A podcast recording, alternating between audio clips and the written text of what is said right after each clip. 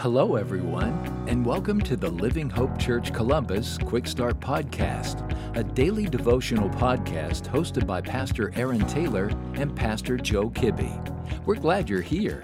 Well, hey, everybody. Hope you're having a good day today, middle of the week. I'm glad you tuned in to our podcast. My name is Aaron Taylor. I serve as the teaching pastor at Living Hope Church Columbus, and our passage for today is found in John chapter 10, verse 28. And God's word says this it's Jesus speaking I give them eternal life, and they will never perish. No one will snatch them out of my hand.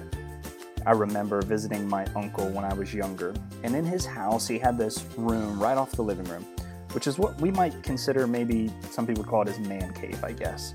It was where he kept all of his personal belongings, it was his room. And I remember right in the corner of that room was this giant safe. This thing was huge, floor to ceiling, one of the biggest safes I've ever seen in somebody's home. Well, one time when we were visiting, I asked my uncle, I said, Uncle, what's in there? And he told me, he said, Aaron, that's my most important possessions. That's the stuff that I don't want anybody else to have.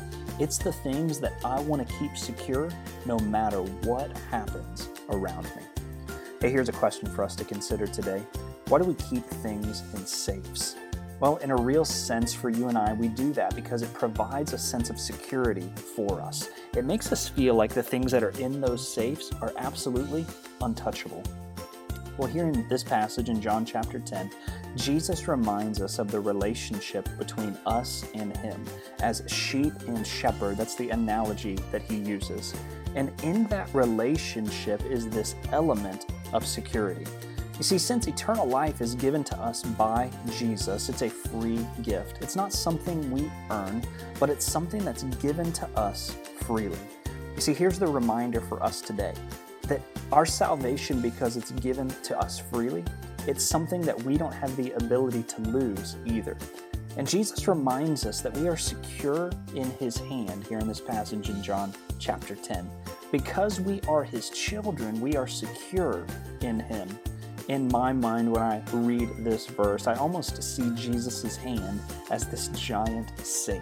It's this place where you and I abide. It's this place that's unbreakable, it's impenetrable. Nothing can break in to the hand of Jesus. See, as a Jesus follower, knowing that truth should bring us peace and it should bring us security.